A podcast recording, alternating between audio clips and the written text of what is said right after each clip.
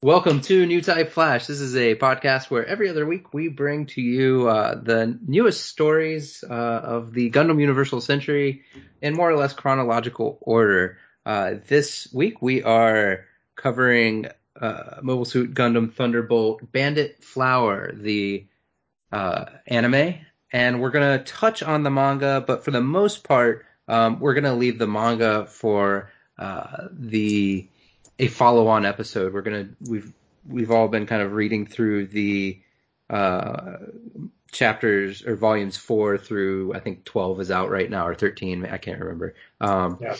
But we're reading through those and we're gonna cover those in subsequent episodes. Um, so you guys get a little bit more in-depth uh, coverage on that. Yeah, and I think this is maybe a good time to give our little programming note. We've been doing almost all just anime, but I think the approximate plan is to backtrack to some other one year war manga. So it's going to mess up our chronological approach a little bit. Uh, but I think for uh, some of the stuff that we got going on, it's going to be a little bit easier to prep and record for manga than having to sit down and, and watch television for a bit. So if you were looking forward to that 0083 stuff, uh, it's going to be a little bit. It's coming, but not yet. Dragons are coming. we got we, we got to you know We pace should everything. rename it uh, from the one year war to the never ending war. That's pretty much. Yeah. We'll, we'll make sure that we cover the one year war for more than a year before we move on. That's true. uh, that's good. Or we- you know what? We can we can start 0083 just no matter what. We'll just jump ahead to that when the new Top Gun comes out. God, that looks bad. I thought that was a parody. You know, you know what's funny is I, I didn't actually get to introduce, but what Scotty still got his his uh, rant in. This is no one's first episode. For And if it is, hi, I'm Scotty P. I'm an asshole. picked a weird place to start. I'm sure somebody is going to just be like, "Oh man, I just watched Bandit Flower. Now I'm going to go like listen to this podcast about it." Uh, they just turned it off. Yeah. All right, so let's let's go ahead and get started. Um, if you're following along in the manga, it starts in, in volume four of the manga. At the end of uh, December Sky, it kind of gives like a a flash forward uh, a little bit uh, to the Battle of A Baoa Qu. Um, you also see the Zeongs, um, and then it kind of ends. And we kind of discussed last time that we thought m- maybe they were going to originally make um, December Sky kind of like a one shot thing, um, and then they just kind of like kept going. Um, so the whole first part of um, of Bandit Flower is A Baoa Qu. Um, And We get I, see- I, I tripped out the first time I watched it. I thought so. You have that shot of the I don't know whatever that one unit is, the Federation unit. They're inside of Awaku, and they're taking out those uh, Zaku's, which are the Royal Guard Zaku's, because you can tell from the uh, the gold trim yeah, around Gold pieces of- filigree. Yep. Oh, look at that! Oh, that vocabulary drop. Luke is a pro with with this stuff. Man, uh, that's good. That's good. I feel dumb. I like it. Uh, so this evening. It's the it's the only time you ever really get to see those because there are in you know like MSV stuff. There's a lot of you know, variations like that for the zombies and whatnot. Dozel's is very cool looking. Uh, these might be almost exactly like his, but the unit that is shooting up that one, like why did he stop to reload? I mean, he knew had to know exactly what was going to happen.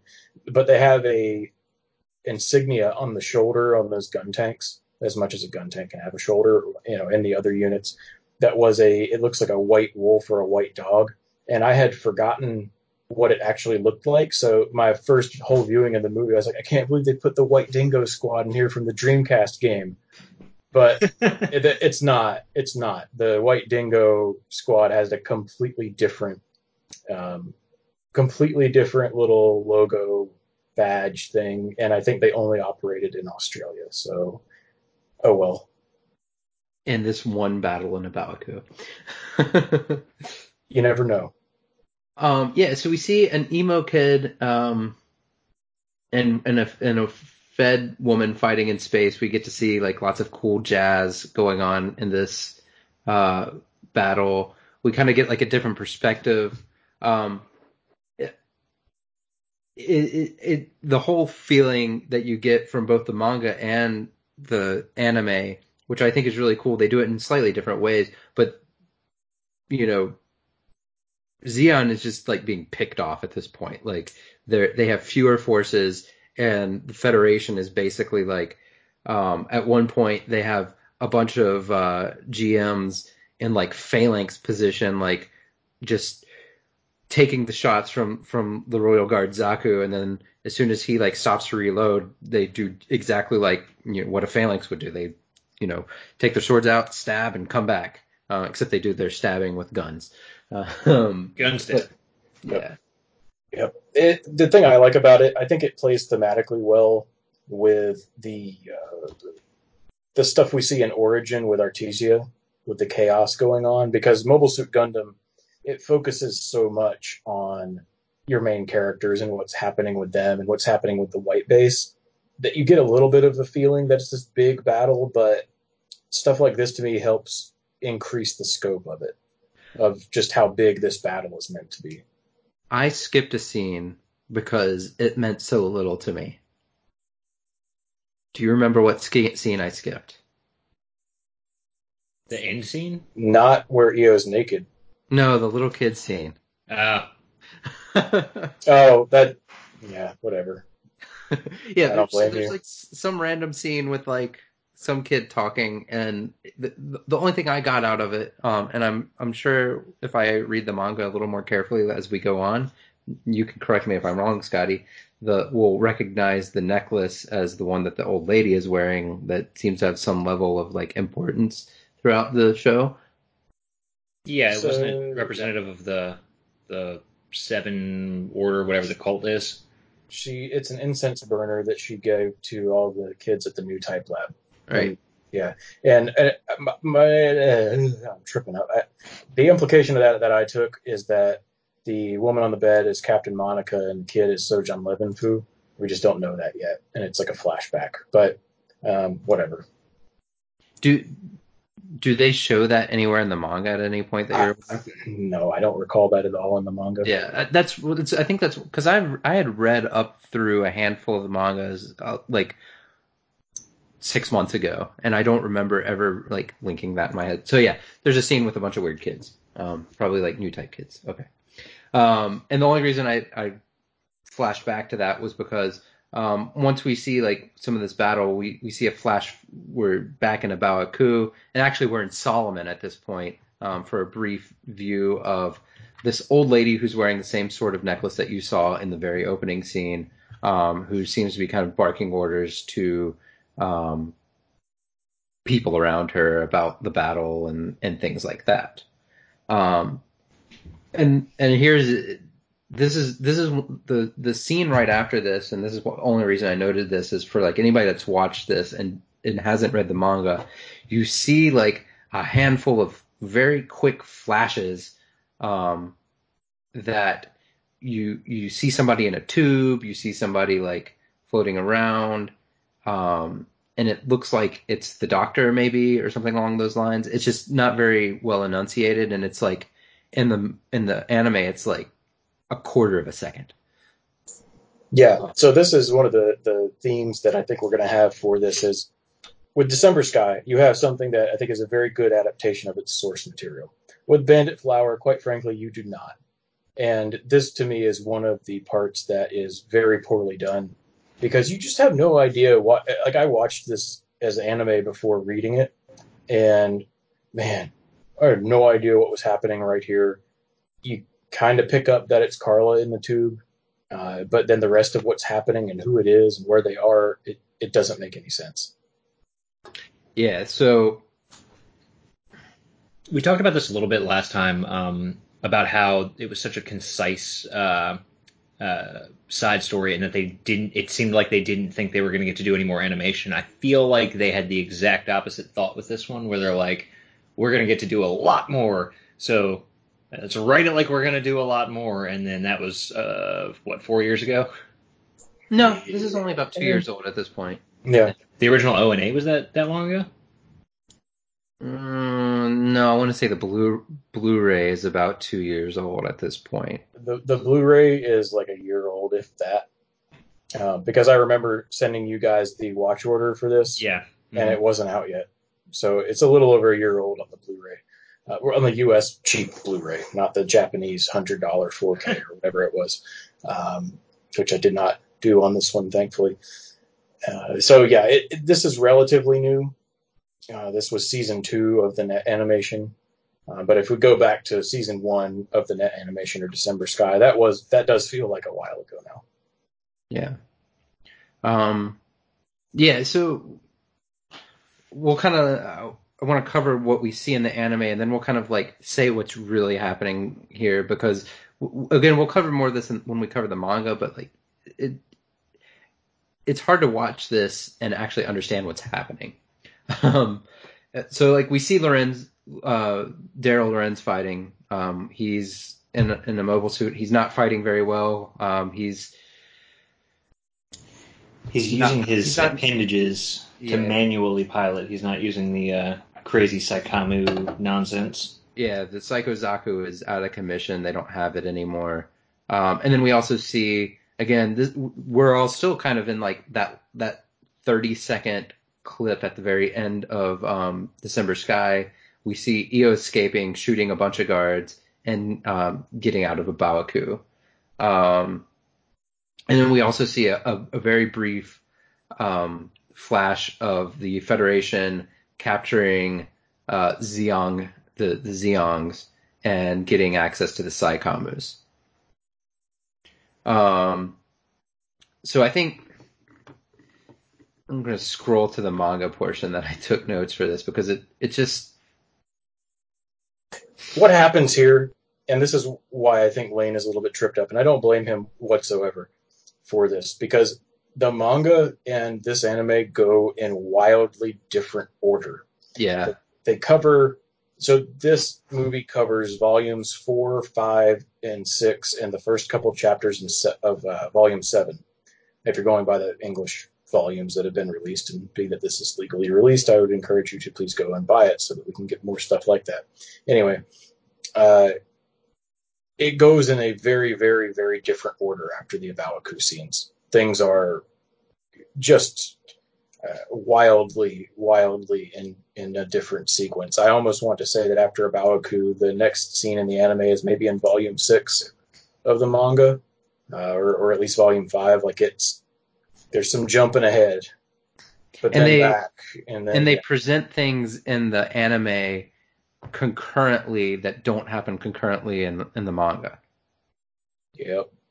Yeah, which is really weird. So what I was going to get at was, um, and they don't actually cover this very much at all in, in the anime. So Zeon actually got the remnants of the full armor Gundam. And they also had the doctor, and they were able to successfully pull that out of A Baoa Qu. Uh, and they say, and there's there's hinting later on that hey, we've got all of the data from the full armor Gundam. If we can rebuild the the Psycho Zaku, we're gonna like have all of this advantage because we have everything. You know, like we have we'll have our most powerful suit with data from their most powerful suit. So that's that's one of the things that is very different in the anime. Um, that just is confusing, and those flashes to them having the doctor and all that stuff. It's just very poorly done. Um, so nevertheless, um, gets the full armor Gundam, and Federation gets the Zeongs and the technology that's in them. Um, and actually, the one thing that I thought that they did so, a, be- a little bit better than in the manga was this scene where we hear weird cult noises um, during the the battle cleanup because it it it kind of Ugh. introduces the I yeah I know they suck it's it's I like fucking hate those noises. it's it's a terrible plot device but it does No, I'm not even talking about the cult. Just the noise. Just the noise. It, it's uh no, it's awful.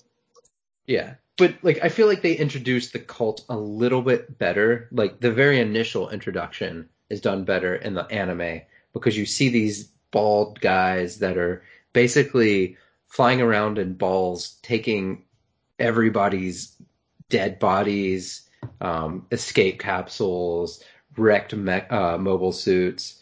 Um, and it's weird. Like th- there's no context initially. The Yeah. part of this that pisses me off when you read the manga is you. See, somebody tell me who was saved that they completely left out of the anime. um, the du- the dude pal, dude Yes. bro. What, Yes. what was his name? Sexton. Yes, thank you. I knew it was something ten. I was like, what was the first part? I forgot six. Talking about Gundam, okay? It's the last thing in my mind. yeah. In, Yeah. in the anime, he's completely left out. Completely Yeah. left out. No, they they wait. No, towards the end, one guy shows a picture of him to someone else, and they're like, "Look, he's with the South Seas Alliance." They're like, "Oh, they got him too." Eh. yes, exactly like that. So the anime very very much covers that. So um, when at the end of um, December Sky, he was able to escape uh, fr- into an escape pod, and then Psycho Cult uh, finds his escape pod. And then, like, he basically spills his guts to him, saying, like, "Hey, I've got all the Psycommu data from the Psychozaku, uh, or all the data. We can rebuild the Psychozaku, yada yada yada." And these guys are like, "Whoa, that's cool." Um, and then at the same time, and this is probably time for Scotty's rant, um, we see Claudia show up and she is grabbed by the cult. But I'm this, going- again, does not happen in the anime. Yep. You know what? Let when when she shows up in the anime, I'm gonna dump it all out. So let's move on for now. All right. I, I'm just waiting. Like, I, I'm, I'm in anticipation. Um, all right. So, A Baoa Qu's done. Um, body cleanup's done. We are back on Earth now. Um, we, we see, uh, Sydney, which is, I think, eight months after the war. Yeah, it's been eight months, right? Yeah, we're we're into yeah, it's what August 0080 Yeah. getting into September. Yeah. Yeah, it's eight months after the war. Um, Zeon soldiers are flying their battleships over Sydney, and then Federation catches them and sends some core fighters after them. Um, basically showing that, you know, fighting has not really stopped despite the truce. Question for you guys: Did you really really need to see a core fighter battle ever? You're saying, do we need to or do we want to? Or did you want to? Uh, I, it was one of those things that I enjoyed it. I didn't really ever Okay. sit around thinking I wanted to see it. Okay. It just seemed it seemed really pointless. I and I feel with Bandit Flower, um, the action scenes are not as well orchestrated. Not even from like a visual standpoint, just from like a plot standpoint, they Yeah. are boring. So yeah, visually they're gorgeous, right? The production is still very good during the fight scenes, and in fact, I think some of the animation during the not action fight scenes suffers for it. I think that's where they put the effort into it, which is, you know what, that's fine. The presentation's still good on that. That's probably what we're all here for. One of my, I, I think, sorry, and let me let me start this point over. One of the things in the manga that as we've gotten into volume 12 is grating on me is it slows down. It's you can go a whole volume and have one fight scene if that. There are some where there are not any and it is nothing but dialogue character development and a crawling plot development. Uh, and i think these fight scenes and i think this is one of the reasons this goes so out of order is it's that i'm I'm imagining this as the net animation episodes all right, this week we need to have an action scene. And this is one of the things that, especially, especially when you get into Zeta, like every week there's a fight scene, and some of those things are pointless. They're there so that the kids watching will want to go buy model kits, but they don't serve any purpose in the plot. And that that continues in other shows. Uh, you know, Double Zeta does it. You know, V does it. Mobile Suit Gundam did it. We know why. It's fine. It's you know, it moves it on, but they are lacking in some of the substance that makes them important uh, within the story. And I feel like December Sky compensated for a lot of that and was paced in a way to take care of it, or at least give you a little bit of context. But I think this is one of those. It's just like When I watched December Sky, it felt more like, hey, this is a snapshot of a sector during the war. Um, and then the follow-on Thunderbolt stuff so far has felt like, all right, now we're going to follow these characters. Yes. And, and, and fine, but you built up my expectations with like really awesome content and then it's it's followed on with like okay content. Yeah. Right. Yep. Um, so yeah, we go back um, and we see Daryl on Earth. Um, he is walking on the beach. Unfortunately, he still has uh, four prosthetic limbs and no doctor to bang on the beach like he had in his. Uh, his... But you can tell by his smile that he's so happy now. He does. He seems. That's right. He's turning to rust. he seems a lot more chill um, and relaxed. And and they don't say it, I don't think, in the anime, but in the manga they mention that he has basically gone through during this previous eight months. He's gone through rehab and he has gone through um, Earth-based mobile suit training. So uh, he knows how to pilot in gravity now. Um, subsequently in the water. Yeah. Uh, so yeah, he he seems to really like it even more so than most of his uh, his uh, compatriots. Like they're all complaining that it's bright and hot, and he's like, "Oh, this is awesome." Um, but he's also really famous at this point because um, he survived the Thunderbolt uh, area, and not many people did. And it's, he is also known for piloting the Psycho Zaku. Well, and taking out the full armor Gundam. Yeah.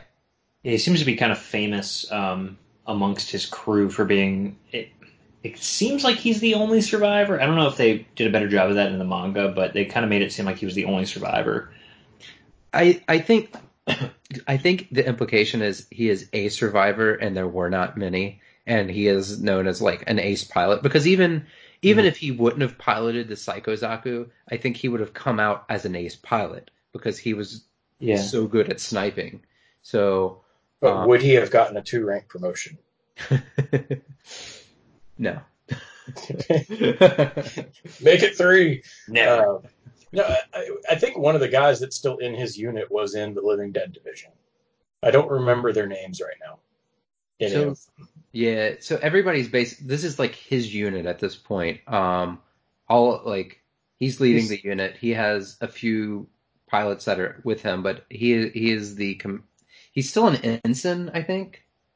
Um, I can't remember. Yeah, yeah, they're calling each other by their ranks, but this is Zeon Remnants, so the organization of them is uh, it's tenuous at best, which is also shown better in the manga.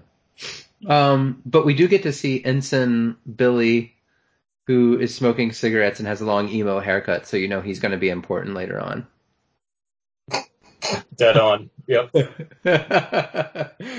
I noticed uh, it was funny because he's like, "Hey, it's bad for you to smoke," and he's like, "Don't worry, I'm not hurting the environment." Yeah. yeah. There's fresh air on Earth. It'll be fine. um. So now we're back, and we get to see. Uh, we we meet, and uh, we're in space. We meet Bianca Carlisle. She is a new pilot. She is a former gun tank and now an RX-79 pilot. She doesn't like what, what what was it she was complaining about? She didn't like some suit because it just had a fancy head. The new, um, I think it was the new GMs or whatever had the fake Gundam heads, like the yeah. replica Gundam heads, and she said she liked her. Uh, what was a Gun Cannon Aqua? Yeah, she's essentially taking a shot at like the whole ground Gundam thing where it was those like modified GMs with Gundam heads and spare parts from the various RX 78 units and prototypes. Yeah. Um, yeah, so th- they're launching from space, um, and they're they're going down to Earth, and uh, of course, she's a hotshot pilot, so she unbuckles her seat and crawls around and while they're re-entering Earth. So you get the impression that she is not the sharpest cookie in the cookie jar. Um, not at all. um, and then during this reentry, she is the, the, you see a kamikaze attack ordered against the Federation from from some of the Zeon remnants. Um, and again, this whole thing, like I'm trying to ignore the manga in my head because this this doesn't happen. This does not happen here in the manga, but what they wanted to do was introduce you back to Io and Yeah. his new fancy ass Atlas Gundam, which is it's actually really cool. The Atlas is pretty damn. which Yeah, it was, which yeah, it again- was an awesome Which guy. again, they don't introduce Io. They so this is this is continuing a trend we talked about um in in the Lost episode. no no and even in the the recorded episode is they they demonize Io to a point that it's like it just doesn't make sense because there's a whole scene in the manga that kind of brings him like it doesn't redeem him m- much but it gives him character building like Yeah. he, you see him at um, Claudia's grave. He like more the the whole Moore colony has been rebuilt at this point.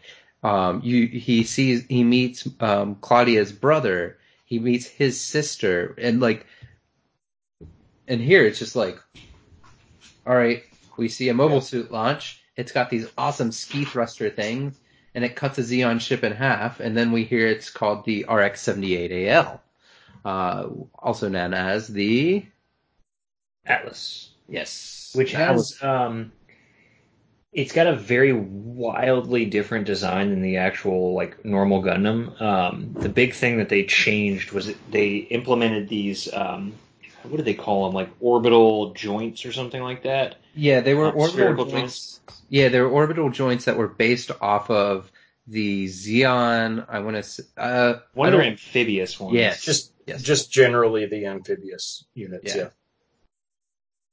Because there are a lot of you even honestly, this is this is kind of impressive here. This keeps up into unicorn. Gundam remnants, excuse me, Zeon remnants have a lot of leftover amphibious shit. Yeah, it's it's interesting. Like if you think back to it, like how do they have so many mobile suits and such a variety of like builds for a war that it lasted a year, but effectively it was less than a year. I mean, yeah, if you're, if you're talking about like 10, 12 months, something like that. Well, so it, like it was a year, but again, like your time to like spin up and like start building new prototypes of mobile suits, like what the hell? well, and you you've got yeah, yeah, okay, all right. No, that that's fine. Yeah, I mean I was just thinking, you know, how would they how do they stay hidden out for so long and in so many places and such force and I think a lot of that is not only from like the, you know when you get into the Neo Zeon Wars, like obviously they would probably have places they could go and be safe or contribute or get their shit tuned up if they're helping out. Uh, you know, the Federation being generally lazy, yeah, right? I mean, that's the whole point of 0083 and like the Titans being formed is like Gato is able to do really bad. I'm getting way ahead, but like Gato is able to do something he just really shouldn't even be able to do because the Federation is being lazy. So then they're like, well, okay, now we'll have these secret police that can do the hard crap. yeah, and and there's also the implication that like Zeon is somewhat allowed to remain on Earth despite the the, the truce, but like they're constantly violating the like agreements. So it's they're they're kind of like in a if you see them basically shoot at them because they're not doing anything good type thing. Yeah, I think this work gets a little bit into maybe this is absolutely not my area of expertise, but I think this gets a little bit into portraying Zeon remnants as more of that decentralized force, like what you see, you know, like what the U.S. has been attempting to fight in the Middle East forever uh, now, you know, for t- almost two decades now, uh, where they're able to still operate and thrive because they are very decentralized. Yeah. And I can't remember what show it is that shows them kind of like what which which show is it where they get together? They basically pull all the Zeon remnants together and as a as a single force. out of the hiding. Is that Unicorn? Yeah, that's in Unicorn. Yeah. that that's when they're attacking the Torrington base Yeah. with that um, that one mobile armor and all that. Yeah. So these these guys hang out for a good like fifteen years. Like it's a while. Yeah, and you see a little bit of it in Double Zeta because that part of Unicorn um, that you mentioned, that mobile armor is piloted by uh, I forgot her name, but you know she's in that village in Double Zeta. Like Mhm. she like grows up there, and then it's, you see her later in Unicorn where she's like been radicalized by the experience. Mm. Um, so you kind of get the get the sense that places like that remote village you just see one time, or well, for a like a couple episodes of Double Zeta, would be a very easy place for these kinds of remnant forces to hide. And a lot of the Earth has got, undergone like desert desertification um, due to different things. Um, so a desert's also Tropic colonies. yeah, yeah. uh, so you you have a desert, as we learn from Amuro, that's just sort of casually hiding the Gundam in the desert one time. It must be an okay place to do it. Yeah. Yeah. What were we talking about? Oh, this movie I don't really like. um, yeah, so we we see more about the, the this Atlas Gundam was funded by the Moore Brotherhood, um, and again, I don't I don't think I want to go too much into depth into the the missing scenes here about Io. I think we'll do that when we cover the manga, but just be aware that there's there's a lot. Otagaki is into starting to turn around his character. Uh, the producers of the anime clearly are not. Yeah. Yeah. So they, they left something that would have probably taken like five to ten minutes in the anime, um, just completely out about Io's background, um, up to this, not really background, but like what happens. Um, yeah. So the Atlas Gundam was funded by the Moore Brotherhood Yep. and the other pilots start, you know, when they see him get, you know, get back, they refer to him using the kids as shields, um, in, in that one battle in, um, the Thunderbolt sector. So he, he's not, um, the most well thought of person. And it, it comes out that, you know, again, he's got a lot of leverage because of his family. Um, and again, referring back to what was before, he had basically been demoted for destroying the full armor Gundam, um, and was only brought back here through money and influence. Yeah. Did they? I might be crossing the streams and getting way ahead, even in the manga. Is this the part in the manga where it's one of the other pilots you learn, like her boyfriend died, like she was in that force No, with all the kids, and no, okay. no, no. Uh, I think that's later. I think I might be getting extremely way too far ahead. Sorry. um, so we, we do learn about the this area in the South Seas that is trying to fight for its independence on Earth. Um, they're theoretically al- allied with the Federation, but I think that's mostly the Federation saying that they're allied with them. um, and we learn that they have the remnants of the Psycho Zaku, and this is the same group um, it turns out that was doing all of the space salvaging. So the I guess the theory is while they're salvaging all of this stuff, they picked up the Psycho Zaku, uh, but they don't know how to use it yet because it's incomplete. and They don't have all of the tech, um, despite the fact that they do have Doctor Sexton. Um, and we also learn in a very brief scene before we actually see her is that um, uh, the doctor that uh, whatever her name is went insane. What's her name? Karla? Yes, Karla. Yeah. So doc- Car- Karla went insane. Um, So the way it's explained is that she's regressed to the mental state of a prepubescent.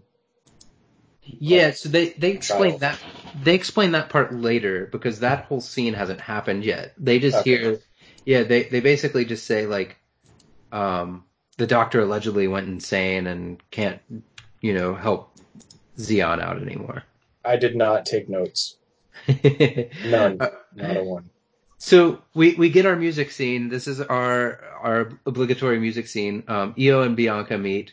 Um, we see a whole bunch of flashbacks to this Thunderbolt sector, um, and then Io's basically like, "Hey, girl, you want to bang while we play some jazz?" And they they play music together. Movie Duel Yeah, is the is the song I think.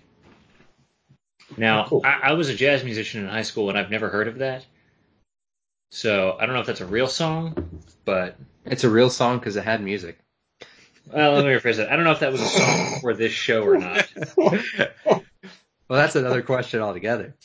uh, yeah, this scene is nice for me because you just it's basically a uh, a quick way to go look. Here's Io and Bianca, a wonderful, perfect pair of idiots. Yeah, they Yeah. do seem perfect for each other. hmm Yeah, It's quite sweet. Um, yeah, so we jump to an underwater battle. Um, and so the Federation is in the water, uh, and they've got a bunch of balls in the water. And then, as yeah, as they're dipping in the water, Zeon jumps them, and uh, they, they they start blowing them up. suffer from shrinkage. Speaking of uh, balls, did we acknowledge um, the tattoo scene? we skip no, that? not really. I just wanted to note that the uh, uh, the girl who was covered in tattoos, which uh, was kind of cool, the burn the burn mark tattoos, I was qu- quite into that. But uh, she had a ball tattoo. I don't know if anyone else caught that. Yeah. hmm As for whatever, uh, I don't remember what operation she said, but it was something or other. It was her first operation. Yeah, yeah. I don't think she even named it, but then yeah, because it was right before she pointed to the one for Operation Star One. Mm. Yep. And they were Anyway, sorry to tattooing some dude's ass. um, yeah, so we see this giant underwater battle. Um, and Zeon's basically just wrecking the Federation at this point. Like they're tactically, the Federation is outmatched. Um, Xeon is they're blowing up all of these icebergs, just taking out Federation suit after Federation suit. Um, and they obviously have a better handle on the underwater fighting than uh, the Federation does at this point. Um, and uh, we see Bianca get into a fight. Uh, she gets in a fight with a Gog, and it is uh, it's a, it's a, one of the cultists, right? At this point, was was it? So he's with the Zeon remnants, but we find out uh, a little bit after this part in the anime that he's sort of undercover with those uh, the South Seas Alliance, and uh, I also do not remember his name. He has the funny eyebrows, Yeah, funny eyebrows guy. yeah. Um, but it's funny because e- even once they get out of water, the Gog is just basically landing hit after hit on Bianca. Um, and and if he wouldn't have done one of those, it's plot, so I'm going to yell at you things, he would have um killed her. But uh, because he allowed her to have time, she uh, took the Gog out, but her mobile suit got wrecked at the same time. She basically launched her her mobile suit, ripped her leg off, but managed to like cut his Gundam or his uh, Gog into several pieces. Right? Yeah, that scene, this whole sequence in the manga is this pretty cool, not perfect, but pretty cool long sequence that is told in non chronological order. And it really builds up tension well, like really well. You just, you're dropped in with Bianca pointing her gun at this guy when they're outside of their suits. And it just, like, that's the first thing you see and then it cuts backwards and forwards and backwards and forwards and the escalating tension is really great then you get to it here in the anime and not only is it shorter but it is completely in chronological order and it's just token action scene and there's some really cool moments to it but it's just token action scene Yeah. So she she's wrecked, and um, the Atlas Gundam shows up finally. Um, and actually, I thought the scene was pretty cool. Uh, so essentially, like a bunch of Z'Goks um, have these chain, like chains, like bolas or something like that, that they wrap around the Atlas Gundam, and they com- pretty much completely immobilize him, and they just start wailing on him and doing absolutely no damage to him, despite the fact like they've got him immobilized. Like they're running up and just like smashing him in the face, smashing him in the arms, and um, then he's basically like, "All right, well, I'm gonna kill you guys now." and he he launches, he uses rockets, he launches off, and this this is what I didn't understand because they didn't really explain it very well. But he shoots a bunch of pink crystals at them and then they like blow up. Does the manga handle that any better? I Does don't. say- Rem- I don't remember. I honestly do not remember. I want to look this up Okay. because because it it doesn't make any sense to me what this pink weapon is. Um, Let's see if I can find it. I got the book right in front of me. I don't know if I'll find it. Yeah, I'm trying to go back. I went too far. I went all the way to the Grublo. Um, yeah, it, it just does not happen. He he just shows up and he wastes some Z'Goks, and then it like he just kind of dives and starts going after the Grublo. Yeah, it was weird. Yeah. So yeah, we don't know what the pink shit was in the anime. That's not explained very well, and I don't see anything on any wiki pages that says it shoots out magical pink dust that blows up to Minovsky something. Okay. He About fires mon- concentrated Minovsky particles at Yeah, it's him. Minovsky beam, beams. Is that what it Minovsky? Dust. It's moon dust. I, I, no, I, I don't have any idea what it is. All right, so one survives and goes underwater because the Federation can't fight underwater, right? Well, Atlas Gundam can. He has a giant sled that he can jump on and go underwater. It's got those uh, aqua joints too. Yeah. Well, he doesn't use the aqua joints from from the beginning. He he's like on a giant like underwater sled, like the like the sky surfboard or whatever you want to call it. Um, but he takes the he takes the un, the underwater uh, out, um, and then a, a, another ship starts coming after him, um, and he takes like a heavy hit from like a giant laser blast. Um, but it, they eventually like him and that guy basically suicide into the water. Um, but the Atlas has gone, gone too deep at this point, so he starts like suffering tons and tons of pressure damage. It's Io destroying another Gundam, but he uses sabers to shoot himself up some of the way and fails. and eventually gets saved by Bianca, whose mobile suit wasn't working before, but now is good enough to like go underwater and save the Atlas. Mm-hmm. Yep. So right here is where Charlie Brown music hits, where you see Bianca's gun cannon Aqua reaching down to grab the Atlas, uh, and then it's kind of followed by like a little bit of a montage, and it's my favorite scene of the whole movie. Uh, yeah, so we hear weird flamenco music, and we see uh, Daryl and and the doctor, um, and she calls him Daddy, which Mm. You see his face then too. You're like, yeah, you should, you probably should feel bad. yeah, you feel really bad for Daryl because he's like, I want you to call me Daddy, but not in this way. Yeah. Um, Yeah. yeah. So we find out that basically yeah, what Scotty had mentioned earlier is she's reverted to her childhood psyche, and they're basically trying to rehab her. Um, but you know, why why would you need to rehab the doctor full time with with Daryl there when you can have him like running around and like shooting things in shitty mobile suits anyway? Yeah. They're just gonna inject her with drugs and stuff. This scene is so compelling that during my rewatch, I was organizing bot bots during this part. Yeah. So we learn something weird, which is unexplained at this point, but the South Seas cult does not use Minovsky particles. Is that just because it Use Break- prayer. what's that? I guess they use prayer. Do Minovsky particles like interfere with new type brain magic? uh, Scotty looks so enthralled right now. Yeah, they don't need Minovsky particles because they operate on the principles of bullshit and faith.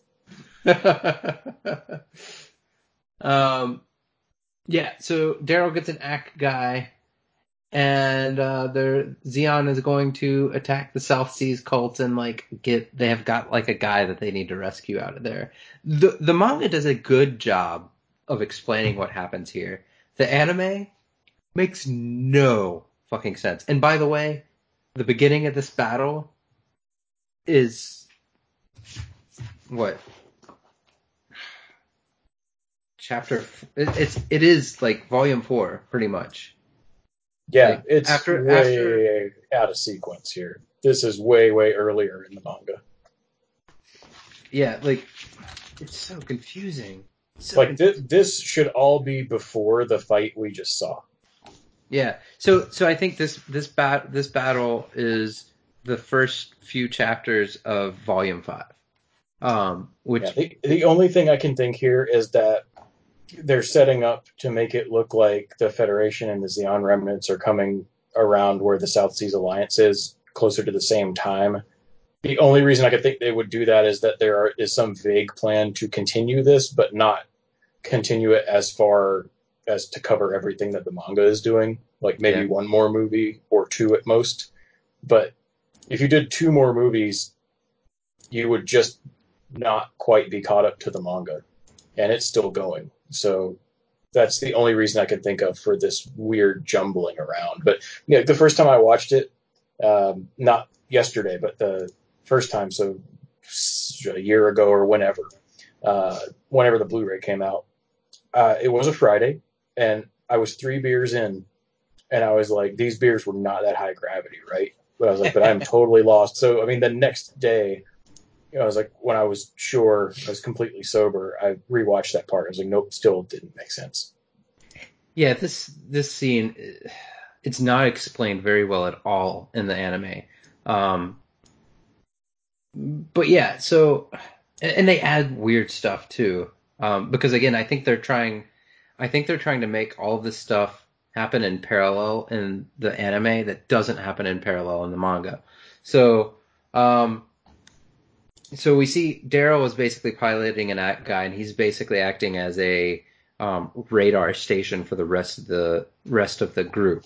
Um, and then his um, group happens upon uh, a small little village in, or not even a village, like two houses in the woods. They get everybody except for one kid um, to just like surrender so that they can sneak into the village. And one kid gets away, and um, of course, emo haircut guy's like, "Let's kill everybody," and uh, Daryl's like, "No, that's that's fucking stupid." Um, but another guy turns his heat hawk on and starts a fire in the woods. And then the local cult troops start fighting against the Zeon mobile suits. I think I've got this right so far. If I say anything like absolutely wrong, I, Just- I'm not gonna know. just pretend that this is Bandit Flower anyways. Yeah. Um, so one thing we do learn um, in in the process of this that I'd hinted about earlier is the, the South Seas use both um, Zeon and Federation mobile suits. They basically use whatever they can get, um, which they they you know they ran their salvaging operations, and it makes sense why they have the Psycho Zaku and all that stuff. Um, and at, so at the same time in the anime, this uh, the the Federation troops are flying towards the South Seas uh, area because they know that the Zeon's there, and the South Seas is like, no, you stay the fuck out. We're not allies. Um, and then Io sees Claudia, and everybody thought she had died. Q Scotty. including anime viewers. All right. All right, I've been saving this. Now, some of this was in the December Sky episode until it was never recorded. So uh, we got to defer all of this to right now. And uh, All this is Scotty's rage. Oh my god. Yeah, so having my first experience with these was watching the anime, and then I read the manga later. So when you're watching the anime, there are some key points here because if you read the manga, you'll be thinking, but this was foreshadowed. And you're right. It was. It was. And it was very clear. And it never, it never tried to pull this stupid fucking Judas twist on you. Okay. Like, so in the anime, when you have Claudia and what's his name in the beehive when it's going down, he shoots her in her normal suit. She's bleeding out of her normal suit. And what did we say when this was not recording about bleeding in zero G? It's, It's very, it's very bad. Uh, so yeah, she's bleeding out of a normal suit, normal suit in zero G, uh, with no obvious readily available recovery coming for her. And so there's a couple of things here about this scene in the anime that bug me. Uh, one of them is the way that they frame it and they have this camera cut. You can clearly see that one character is sort of blown out into space. Um, but you don't quite know who it is, or you would at least have to slow it down or pause it to figure it out. Uh, because it isn't clear, like, is one of these characters still holding a gun or not? Because that would be an easy way to tell who was who. Claudia would be the one not holding a gun, but in real time, it's very hard to tell. And there's also just no shot beyond that of anything. Uh, or maybe there was, but it's really quick and, and never comes up again. Uh, and then you see the ship blow up, and you don't see any of her in the anime until here in Bandit Flower. There's no, so the manga has scenes like her floating through space, foreshadowing. You know, after way after the fact in the battle, it has Yeah. scenes of the. Uh, go ahead, Lane. and they don't specifically say she's alive or dead in those scenes. They show her body. She's she doesn't look alive, but she doesn't look like all torn up either. So like it's foreshadowing, but it's also like it could be, hey, this is her body floating in space. It's not great foreshadowing. It keeps her in mind at least, right? Right. and there's a scene uh, like towards the beginning like if, if bandit flower was a faithful adaptation and i say faithful i mean it, it is mostly faithful um, except for the details and some of the sequencing if it was a more faithful adaptation there would be a scene early on in it where you get you don't quite know it's her exactly but you get a similar body floating through space and uh, the south seas alliance picks it up and you Right. know that it's a woman. And and you would think from the visual cue then that's probably who it was, right? And then you're not caught off guard. Um, w- And yeah, it's just the manga has proper foreshadowing. The anime doesn't have really any.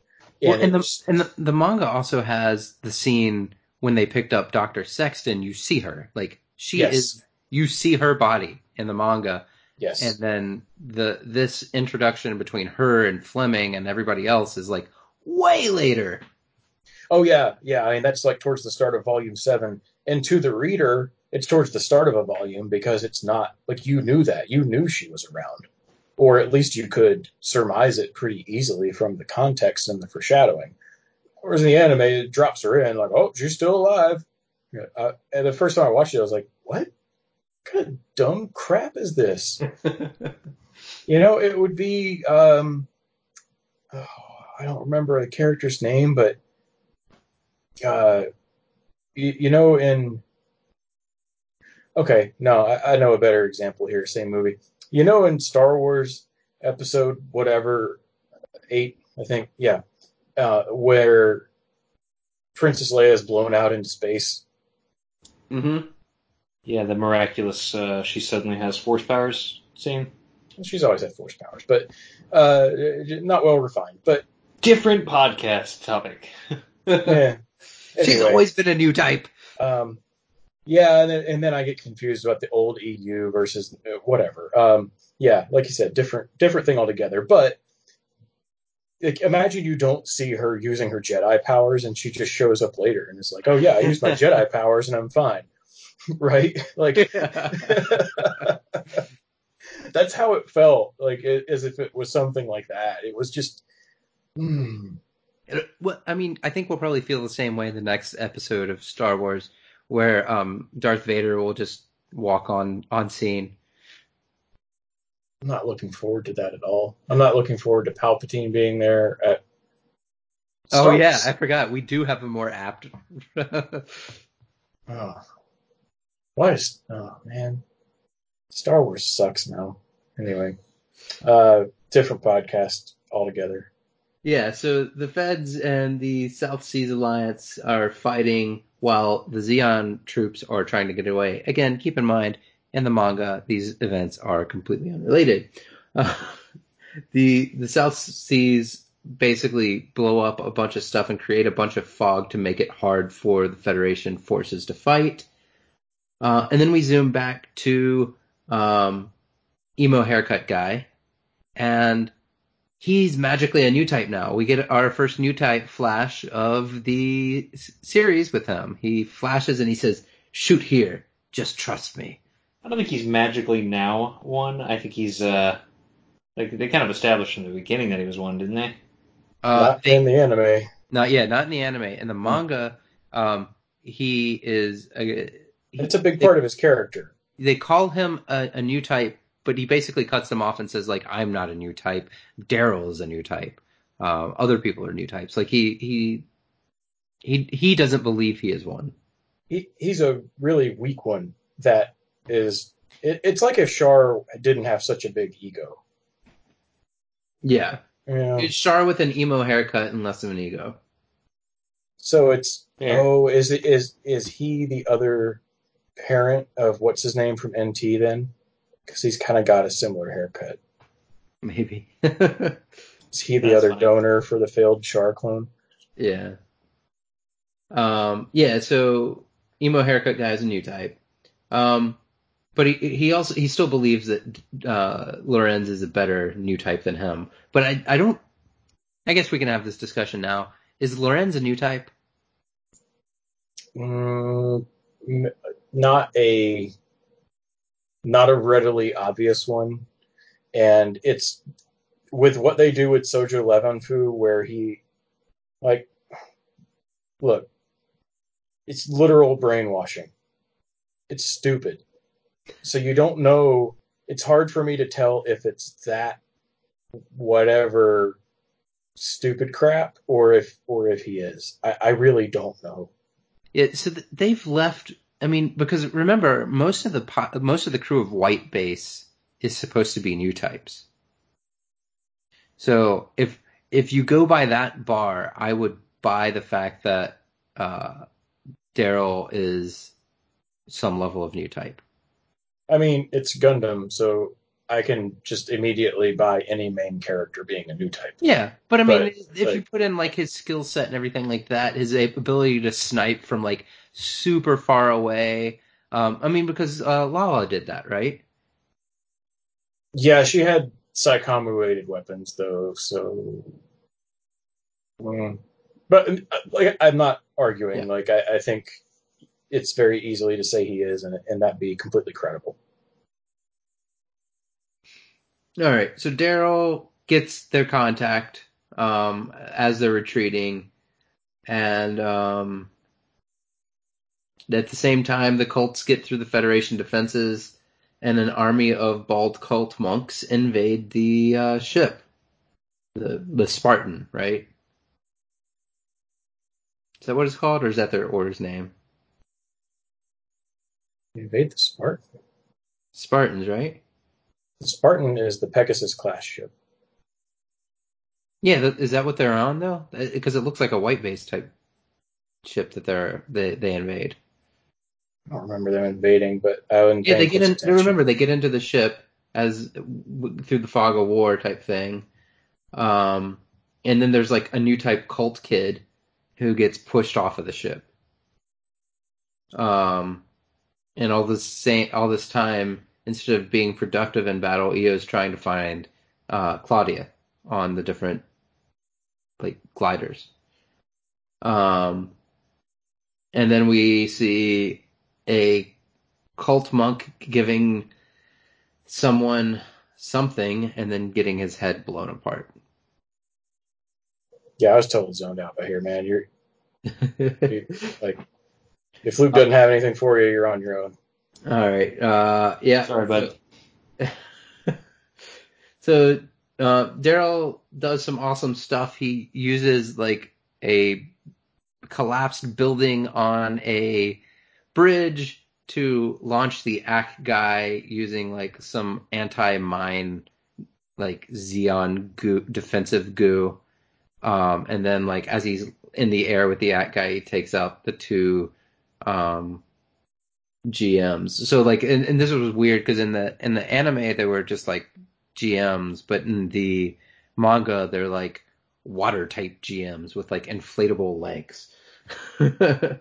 Yeah, Um, um, this is a really cool little scene, and got to give it to Daryl. I mean, it takes skill to punk somebody with an Acguy, and he's he is doing this right now. We haven't seen this since 08th MS team. Somebody punking somebody with an Acguy, and even then it was just Karen.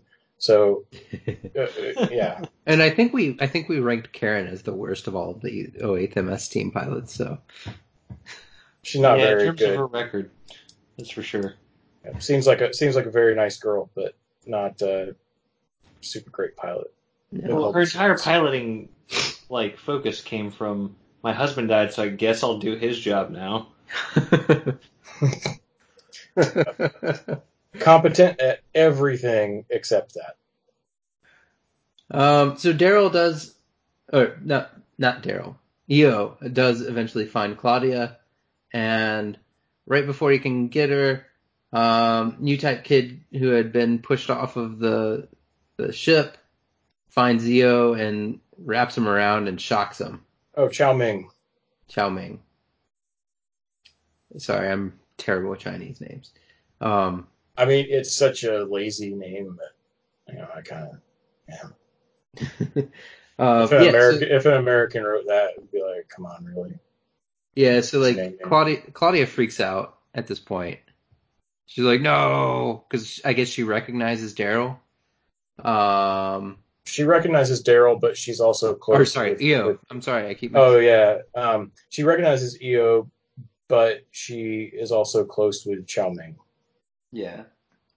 Um, yeah, she didn't want them to fight, and luckily Daryl didn't die. Um, Io didn't die. um, yeah, so we kind of at this point flash to the old lady from the beginning of the show who's kind of been in, in the um in this ship with Daryl and the rest of the Federation crew. And um she knew that Claudia was still alive apparently. And she very specifically used Io to freak her out, according to Old Lady. Uh, we also find out that Old Lady used to run a new type lab, and she made this one guy crazy when she was testing for new types, and this guy used his psychic new type powers to start. like I can't even read this; it's so bad. Yeah. well, look, I'll just say this, like, because I was just thinking a minute ago, how are we still podcasting about this damn movie? And and then I realized this is the part in the movie where I go, how is this still running? How is this on? Has it really been an hour? Yeah, I- I mean, it's it's like, oh, here's all the exposition and context we didn't give you in the rest of the movie at the end of the movie.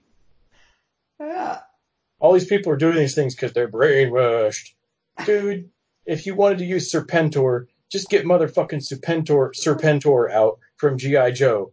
He's way cooler than Sojan Levan Fu, who is just some bald guy with bad tattoos and crappy Gundams and is the worst Gundam villain by a mile. He he muddies the waters. He has the he just grinds the whole story to a halt.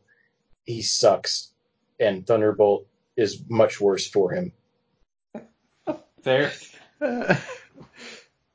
Uh, but we do see that he has the Psycho Zaku. Yeah, he never puts any fucking armor on it before he sends it in the battle. Well, he doesn't send it into battle in this in this show. I know. Yeah, this is like the manga that came out like a week ago. That happened two weeks ago, whatever. Yeah, so the the whole motivation appears to be at this point, based off the manga and the anime, is both the Federation and the Zeon remnants want to get the Psycho Zaku back. The end. But, well, not the end, because Psycho Cult owns Psycho Zaku. Right? Is that is that the basic gist of things? Yeah, Owns pretty it or has it?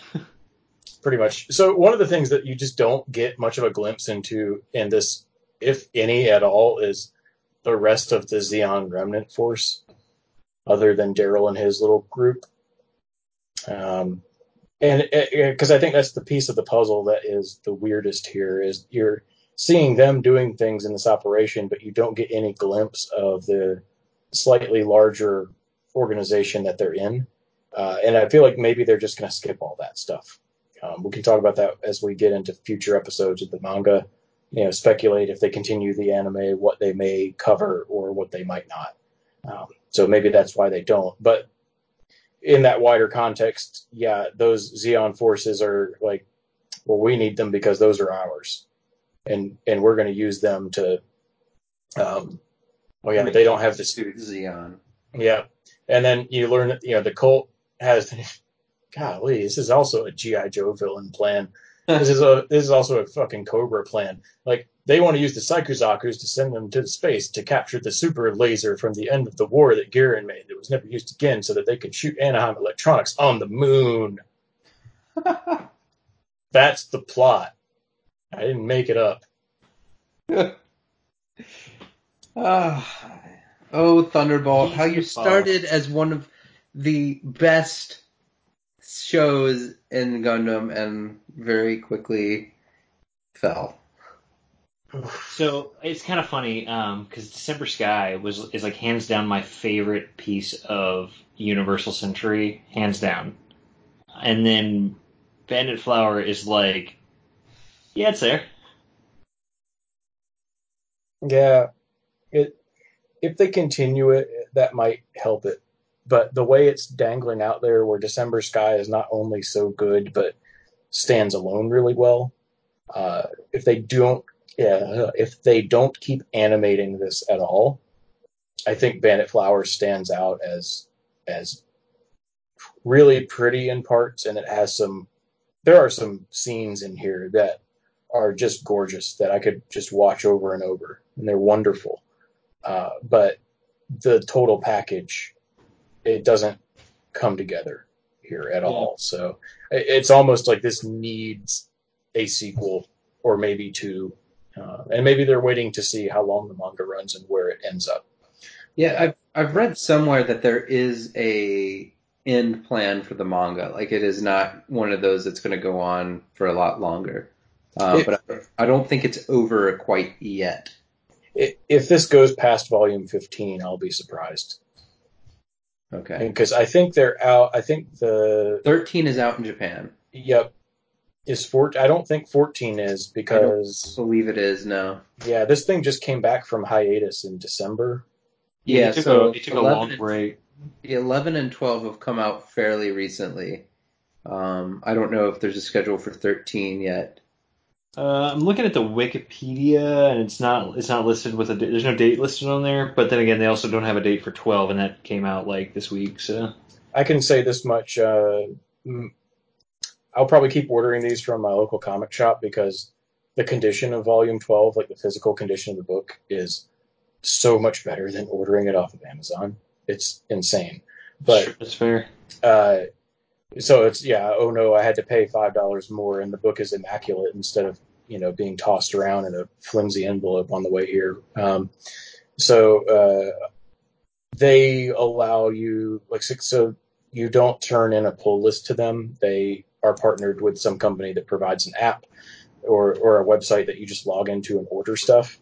Uh, and I cannot order uh, volume 13 yet. It is not listed. Um, the only Gundam manga listed right now is the Wing Glory of the Losers, uh, volume 14, which I think is the last one of that. So Hmm. anyway, yep, yeah, I would. The way it's going in that, and the way 12 ended, man, there can't be. If, if they stretch it beyond like a 15th volume, and even that I think would be a lot, um, then we're we're really got some Cobra plans happening. I and I think I think I talked about it in the chat. Like, it, I feel like it, if somebody had this much new type crazy power, like, where's Char in all of this? Because he was around in that time period. He was, He was creeping around there. yeah, he was he was around. Why wouldn't he be trying to do something here? Because he's trying to bone him on. That's true. That's true. I thought that was later. Dude, it's Char. You don't ever know. I mean, way later, you know, you don't know, and then Quess shows up, who's like half his age, and he's like, "Oh yeah, All right. another great movie."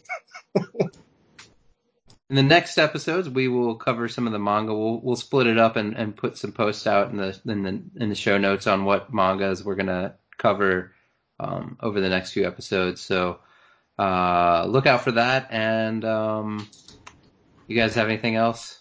The only thing I was going to ask is, uh, Volume 12 came out, and I know we're not really covering it yet, but is this the one where the art style changed? No, no, it changed in eleven. one. It changed in 11. How It did? substantial was it? Not. Yeah, it was it was a little bit different in eleven. Yeah, I think the main difference, I, I, I think the main difference is the human characters. Mm-hmm. Um, they're drawn. Uh, it's a little bit more cartoony, but I'm fine with that. Yeah, I, I noticed overall there's a little le- bit less detail, and I think that's because the the artist basically has like are like repetitive stress injury or something like that. And I yeah, think he had, has like- some problem with his dominant hand, so I think he's drawing it left-handed now. Yeah, no, I mean, I know I'm totally cool with the change in art because it's like, I mean, hey, the guy has a physical condition, like whatever, I can't begrudge that. Like it's Yeah. It yeah. still looks good. It's, yeah, mhm. like Thunderbolt is one of the best drawn um, mangas I've seen in a long time. Um, it gets not as good as it as it starts off as, but okay, whatever. Like, all right. Anything else? Yeah. All right. Well, feel free to reach out to us at New Type Flash Pod. Our, all of our uh, Twitter handles are in the bio there, or join us on uh, Reddit for discussion. Uh, until next time. Oh, I, I had one last thing, and then really we'll go. Thunderbolt is not an alternate universe. Stop it. Stop it. That's not true. It was never true. It's it's the Gundam version of like Rebuild as a sequel at this point. You just make yourself look silly. Stop. And Okay. and if if you want to argue with Scotty, feel free, but you better source it. I mean, you can argue. You're just wrong. I, that's why I say if if you want to argue, source, source it. That's cool. Yeah. Yeah. All right. Thanks, guys. Have a good one.